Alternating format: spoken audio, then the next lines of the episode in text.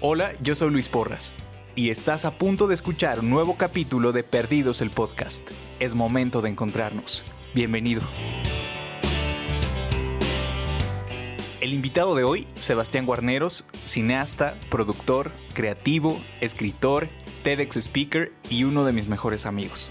En esta charla nos cuenta la aventura de su nueva película independiente El inestable afán del éxito. Que lo disfrutes. Y el día de hoy, pues tengo un invitado que, que la verdad quiero mucho y admiro mucho, eh, con el que he tenido la oportunidad de trabajar desde hace aproximadamente dos años, Sí. más o menos. Amigo, bienvenido. Amigo, estoy nervioso, amigo, ¿eh? tú, tranquilo. Oye, una, pre- una pregunta. Ya, psicosis del director. ¿Está Pero grabando? sí, sí, es- está, está grabando. Está la psicosis del director. Sí, claro. Ok. Bueno, dentro de muchas cosas que quiero platicar contigo hoy, eh, la primera, a mí una vez tu mamá me contó Me va a balconear. que, que, que tú tenías problemas para, para hablar o para expresarte en algún punto de tu vida. O sea, que, que tenías un poco problemas de lenguaje.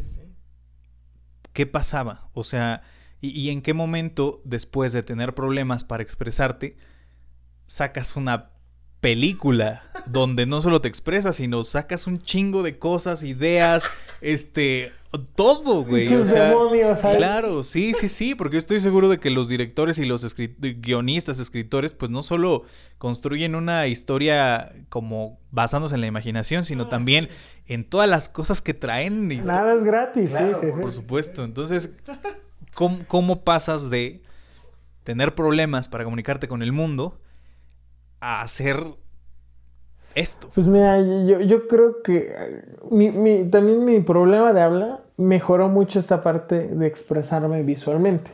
Ok. Yo siempre, siempre lo marco porque pues, si no tenía algo eh, vocalmente como expresarme, yo creo que me fui con la parte visual y si era algo bueno, entonces Sí. me agarré de ahí y vámonos, ¿no? Pero ese problema me, me hizo una barrera, entonces yo me hice eh, pequeñito, ¿no? O sea, me, me hice chiquito y me, me limité. Entonces, donde sí podía ser a mi- en mi imaginación. Entonces, ya que se me quita ese problema, gracias a, a mi señora madre que, Sí. que vivió todo el, el proceso de... Es genial tu mamá. Eh, sí, no un desmadre, ¿no? Es- Sí, sí, sí. eh, ella vivió todo el proceso de, de, de las terapias que fu- fueron que pues, toda mi primaria casi. ok.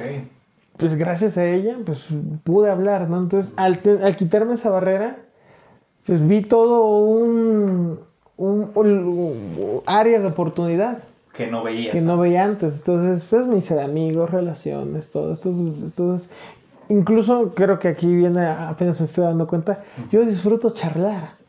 Claro. O sea, a, a- yo, a mí me mama charlar. y eso estaba Y yo, atorado. eh, yo creo que eso está atorado y por eso ahorita valoro mucho Claro. cuando platico con alguien.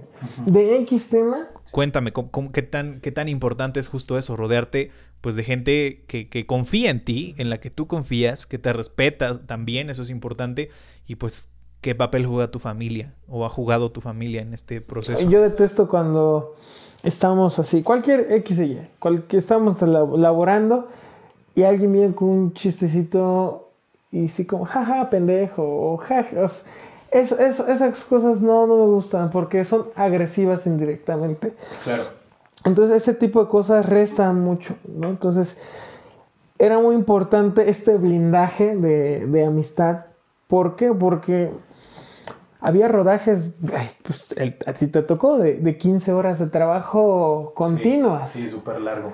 Entonces sí necesitábamos, aparte de talento, aparte de habilidades, necesitábamos gente que tuviera la empatía de no dejarse llevar por las horas de trabajo o no dejarse llevar por, por X y Y. O sea, decir, disfrut necesitamos personas que disfrutaran el, el Claro. proceso y el decir, no me encanta esto. Y digamos, y, y el estar muy presente mis papás y mi hermana ahí también hizo un entorno muy familiar, muy bonito Totalmente. y es creo que es algo muy disfrutable.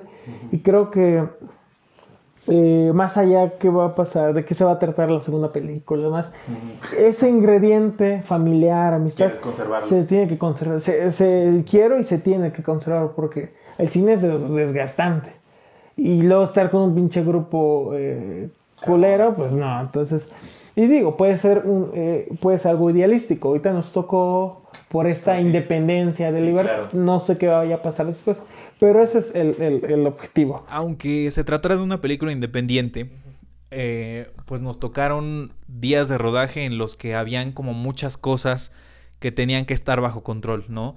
Desde, o que habían muchos extras, muchos actores, que habían eh, locaciones que estaban con el tiempo contado, que de repente, o sea, habían cosas que se salían de control muy cabrón y, y todos eran como, Sebas, güey, ¿qué hago acá? ¿Qué hago acá? Ya me cambio, no me cambio, hago no sé qué, la pinche luz, no hay luz, la, la, la, la, la, la", ¿no? Entonces, eh, o sea, siempre habían como cosas que salían de control y te juro que, o sea, yo, yo como actor viéndolo un poco desde afuera de la producción, o sea, yo solamente me quedaba así como viendo todo el desmadre alrededor y, y pues yo esperaba que alguien me dijera, pues cámbiate, ¿no? O a algo, o si necesitaban ayuda en algo.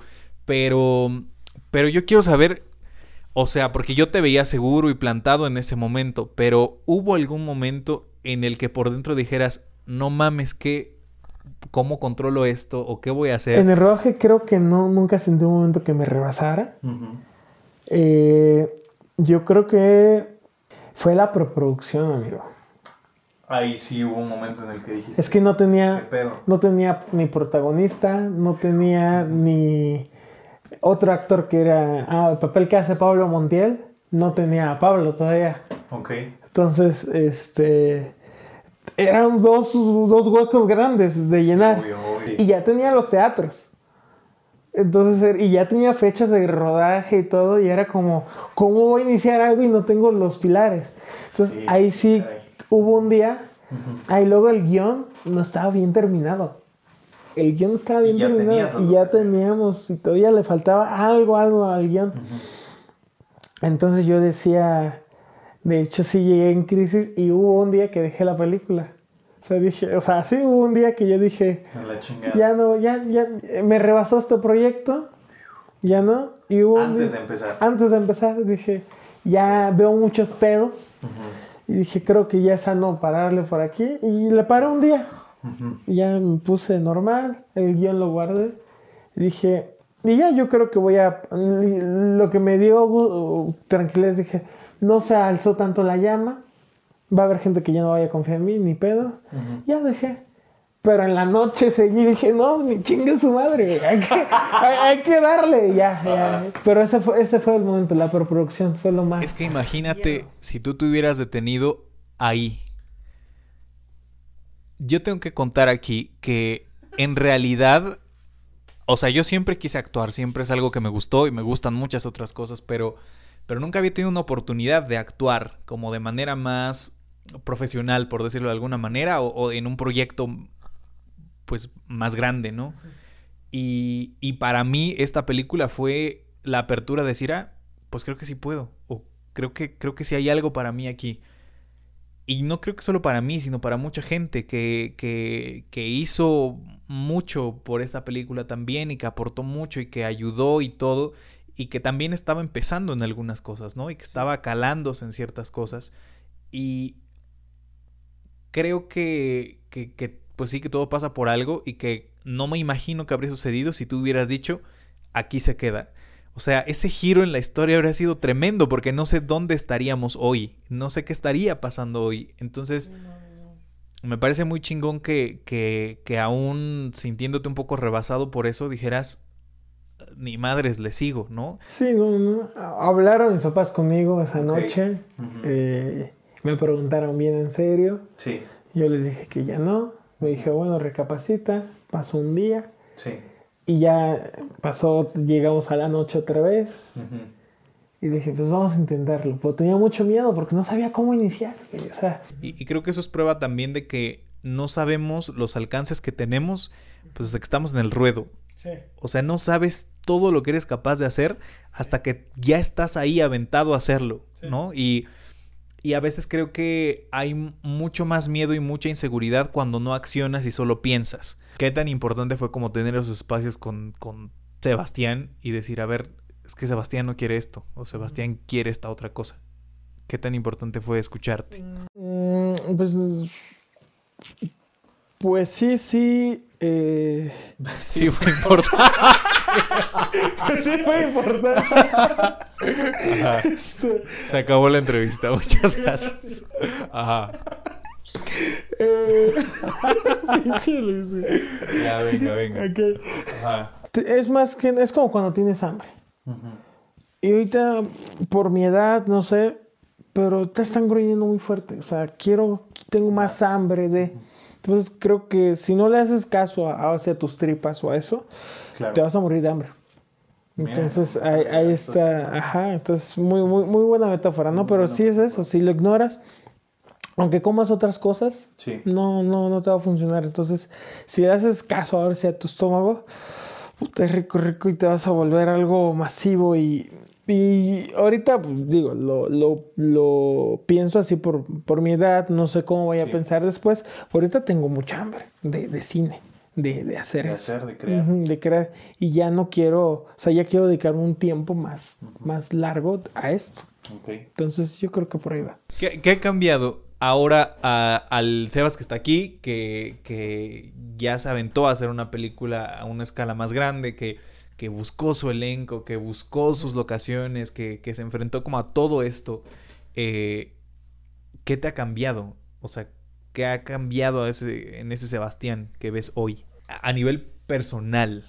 Eh, más organizado, más, más prudente, eh, más, más necio en la cuestión de que si la película exige esto, se tiene que cumplir. Porque antes tenía ese error de, bueno, si no lo cumplí, lo podemos parchar. Me acuerdo ese, esa, esa palabra.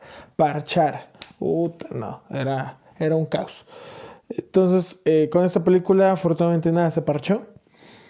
Y entonces hay, hay una evolución grande. Y yo creo que este liderazgo, eh, dirigir, todo eso lo, lo, he aprendido. Entonces, o sea, si hay un, un, abismo, incluso lo puedes ver en los primeros videos que tengo de hace tres años. ahorita y es un abismo grande, ¿no? ¿Tú qué le dirías a la gente que piensa que la edad es un impedimento? Ah, pues que es una mamada. sí, sí, es una... ¿Qué, ¿Qué le dirías a la gente que hoy a lo mejor está con ganas de hacer videos, con ganas de de hacer lo que sea, lo que, lo que sea para lo que haya venido el mundo y, que le mueva y que se esté deteniendo por, mm, es que chance no estoy tan preparado o chance todavía no tengo la edad o qué van a decir si yo a mi edad y demás, ¿qué, le dirías? Si tuvieras a eh. alguien aquí enfrente que esté pasando por eso, ¿qué le dirías? Pues que lo haga. O sea, suena muy, muy cliché, hazlo, hazlo tú mismo, hazlo. Porque es, es, es cliché esa frase de hazlo tú mismo, tú puedes o, o arriesgate. Es bien romántico decir eso, pero el resultado al hacerlo ni tú te lo esperas. Obvio. O sea, yo te puedo pintar un resultado, él se puede pintar, pero el resultado que genere realmente al hacerlo es, es inimaginable, ¿no? O sea, entonces es, es, hacerlo, enfrentarlo. Y lo primero que hagas va, va a quedar ridículo, va, puede quedar bien, puede quedar súper bien, puede quedar mal, o sea, hay miles de cosas, pero pues la perfección no existe, ¿no? O sea, también como autores y creadores, ah, como, nos encanta chingar nuestras propias obras, son los peores jueces, entonces también verlo de esa manera, ¿no? Es sano ser perfeccionista, pero también es sano ser consciente. De, de hecho, Iñárritu dijo el, hace este año, de hecho, este año dijo, que le encanta ver las fallas de las primeras películas de cualquier persona, porque esas fallas son tan naturales que le dan ese humanismo a la, a la película. Y además sería un poco injusto no valorar el aprendizaje que uno tiene hoy, ¿no? Y, lo que te ha costado llegar a, a, hoy. Probablemente en 10, 20 años vas a pensar algo completamente diferente, o vas a hacer las cosas de una manera diferente pero no puedes no valorar eso. O sea, no puedes valorar, no puedes desvalorizar como como los madrazos que te ha dado la vida, las veces que te has equivocado, pues porque si no, no serviría de nada, ¿no? Sí, no, no. Entonces, eh, ok, entonces solo un poco tu, tu consejo sería hazlo. Hazlo, sí, es como una escalera. El- a- a- haz tu primer escalón y eso te va a llevar al otro escalón y de ahí. Y no puedes menospreciar el primer escalón porque si lo quitas se cae todo. Ok. Entonces así, as- eh, es, tienes que ir subiendo. Obviamente eh, escuchar mucho a, a ciertas personas porque luego aquí viene un error bastante... eh, escuchar a todo el mundo es un error.